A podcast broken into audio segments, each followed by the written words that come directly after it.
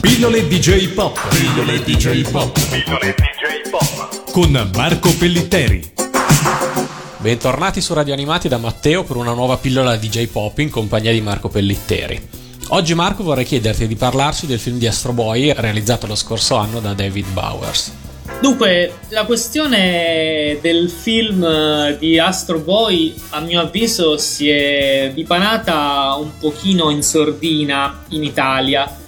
Devo dire che il film è meglio di quanto il fan medio di anime italiano si possa aspettare. Astro Boy è uno dei più importanti personaggi dell'immaginario a fumetti eh, giapponese il nome originale della serie è Tetsuan Atomu, ovvero Atom dal braccio di ferro, ed è uno dei lavori più noti del grande Osamu Tezuka, il padre eh, del manga moderno. Il primo, diciamo, prologo, diciamo così, il primo antefatto eh, circa eh, la, la, la, storia di Astro Boy è il, la miniserie eh, Atom l'ambasciatore, che è del 1951, in cui eh, c'è una sorta di pseudo eh, Astro Boy, però il fumetto vero e proprio, Tetsuan Atom, viene inaugurato da Tezuka nel 1952 e dura diversi anni, una serie che ha avuto tantissimo successo e prima di essere trasposta per la prima volta in anime nel 1963, infatti la serie di Astro Boy eh, a suo tempo è stata eh, la prima serie di anime eh, trasmessa alla tv giapponese Prima appunto Astro Boy era stato eh, già trasposto in un telefilm eh, dal vero in bianco e nero nel 1958. Ebbene, Astro Boy ha avuto una storia, una carriera di estremo successo, tanto che recentemente è stato in qualche modo eletto eh, insieme ad altri personaggi come Doraemon, uno degli ambasciatori della cultura giapponese nel mondo.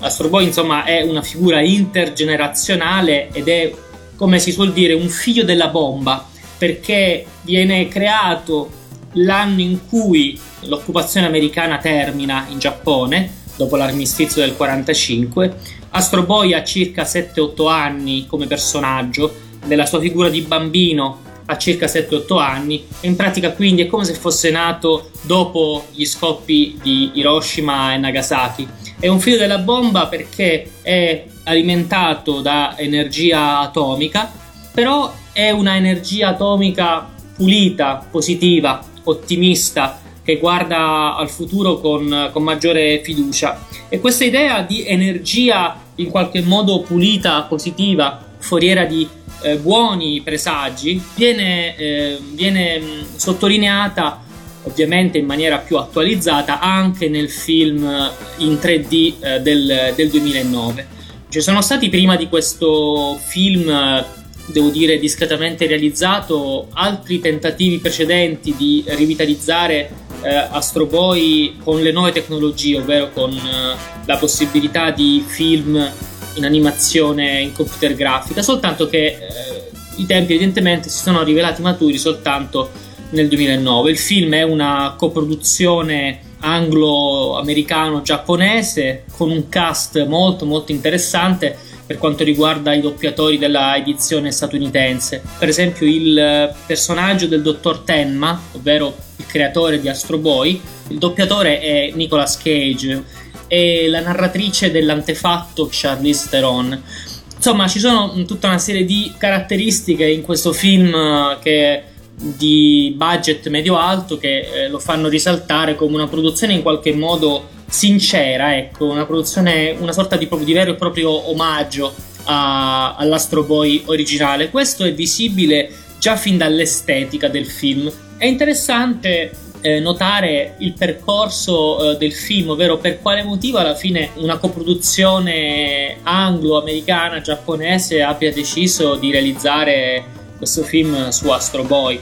Astro Boy è stata nel 63 eh, la prima serie giapponese d'animazione eh, a essere esportata e trasmessa eh, nelle televisioni americane nel 63 o 64 è un personaggio dal punto di vista americano quasi americano stesso comunque una sorta di giapponese naturalizzato americano del resto sappiamo che in America sono tantissimi i giapponesi naturalizzati americani. Ecco, Astro Boy è uno, uno di questi, anche se a livello fittizio.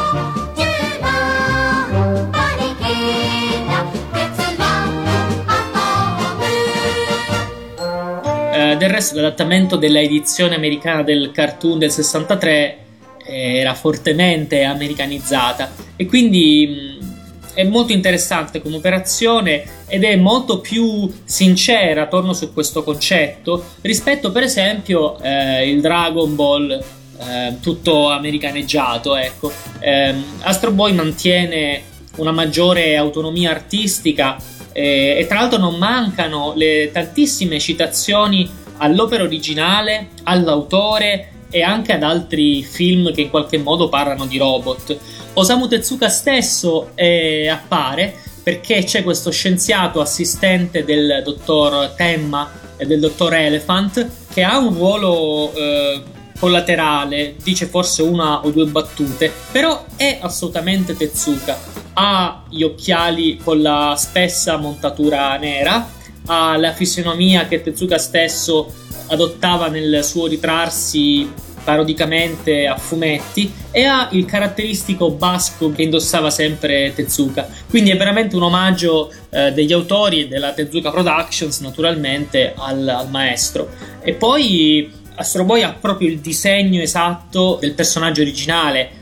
E c'è anche, io credo, una interessante ripresa di un concetto eh, di altri manga di fantascienza che hanno come protagonisti dei personaggi eh, borderline a metà tra la vita e la non vita, che sono appunto delle intelligenze artificiali con dei sentimenti umani. Eh, il primo che mi viene in mente è Battle Angel Alita di Yukito Kishiro. Eh, è un fumetto che si apre in sostanza in una colossale discarica di ferraia robotica ed esiste al di sopra di questa enorme discarica di elementi meccanici eh, una città volante. E è la stessa cosa che avviene eh, nel, in questo film eh, di Astro Boy e lo stesso Astro Boy viene gettato a un certo punto in questa discarica e viene scoperto da un gruppetto di ragazzini eh, emarginati con cui diventa amico. Ecco, sono tutta una serie di cose che possono ricordare tante altre storie, per esempio, beh, la Pinocchio, del resto lo stesso Tezuka aveva creato Astro Boy come un Pinocchio del futuro. E torno un attimo su quel concetto di energia positiva eh, con cui abbiamo aperto questa pillola. Nel fumetto originale l'energia da cui è alimentato Astro Boy è quella nucleare, ma nel film eh, bisognava attualizzare chiaramente e eh, il nocciolo blu eh, che viene mh, ad alimentare eh, il cuore di Astro Boy proviene da una lontana eh, meteora ed è l'unico esemplare di energia eh, rinvenuto sulla Terra e che però produce come scoria, diciamo così, un, un, altro nocciolo che però è rosso e che se usato eh, porta fuori controllo le macchine mh, che da esso sono alimentate. Quindi c'è questa contrapposizione fra il blu energia pulita e il rosso energia mm, non sporca in questo caso perché continua a non essere inquinante, ma in qualche modo corruttrice delle macchine che sono alimentate da questa energia rossa. È una storia anche appunto sul bene e sul male e sotto questo aspetto io la trovo molto molto istruttiva. E sai per caso, Marco, quale successo ha avuto il film in Giappone? Se è stato accolto bene o se l'hanno trovato troppo una storia troppo americana? Sì, in Giappone non ha avuto, non ha avuto affatto buon successo. ha guadagnato molto so, al di sotto delle, delle aspettative. Probabilmente in Giappone il film è stato considerato un'opera spuria, un'opera in qualche modo traditrice eh, perché confezionata di fatto essenzialmente per un pubblico eh, non giapponese, mentre invece eh, il film ha avuto un discreto successo in altri paesi asiatici, in particolare in Cina.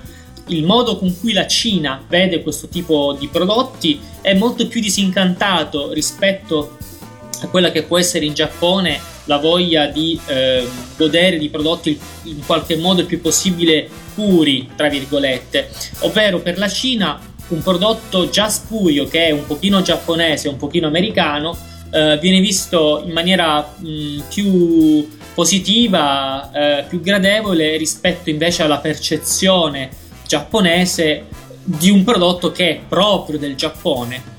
In Italia il film non ha avuto grosso riscontro invece per ragioni del tutto incidentali, che sono sempre le stesse, strutturali eh, della, delle modalità di proposizione eh, nelle sale cinematografiche dei film d'animazione, ovvero programmazione soltanto al pomeriggio, scarso battage pubblicitario. E qui eh, mi viene in mente la scelta dei doppiatori per questo film e in particolare del protagonista Astro Boy, ehm, che stata, la voce è stata data a Silvio Muccino, il giovane attore fratello del regista Gabriele Muccino. Una scelta che può piacere o non piacere dal punto di vista strettamente artistico. E in effetti c'è sempre una sorta di ambiguità nel momento in cui si dà come voce di doppiaggio, si dà una voce a, a, a, un, a una persona, un attore che non è il doppiatore di professione. Però eh, io difenderei la scelta dei personaggi famosi dati ai film d'animazione, purché la qualità sia oltre un certo livello, perché possono portare persone che non sono appassionati specifici di animazione, quindi una sorta di, eh, di divulgazione, di apostolato dell'animazione. Però questa chiaramente è una mia opinione che può anche apparire, appunto perché opinione estremamente criticabile, però diciamo in queste cose io guardo al male minore. Pillole DJ Pop. Pillole DJ Pop. Pillole DJ Pop. Con Marco Pellitteri.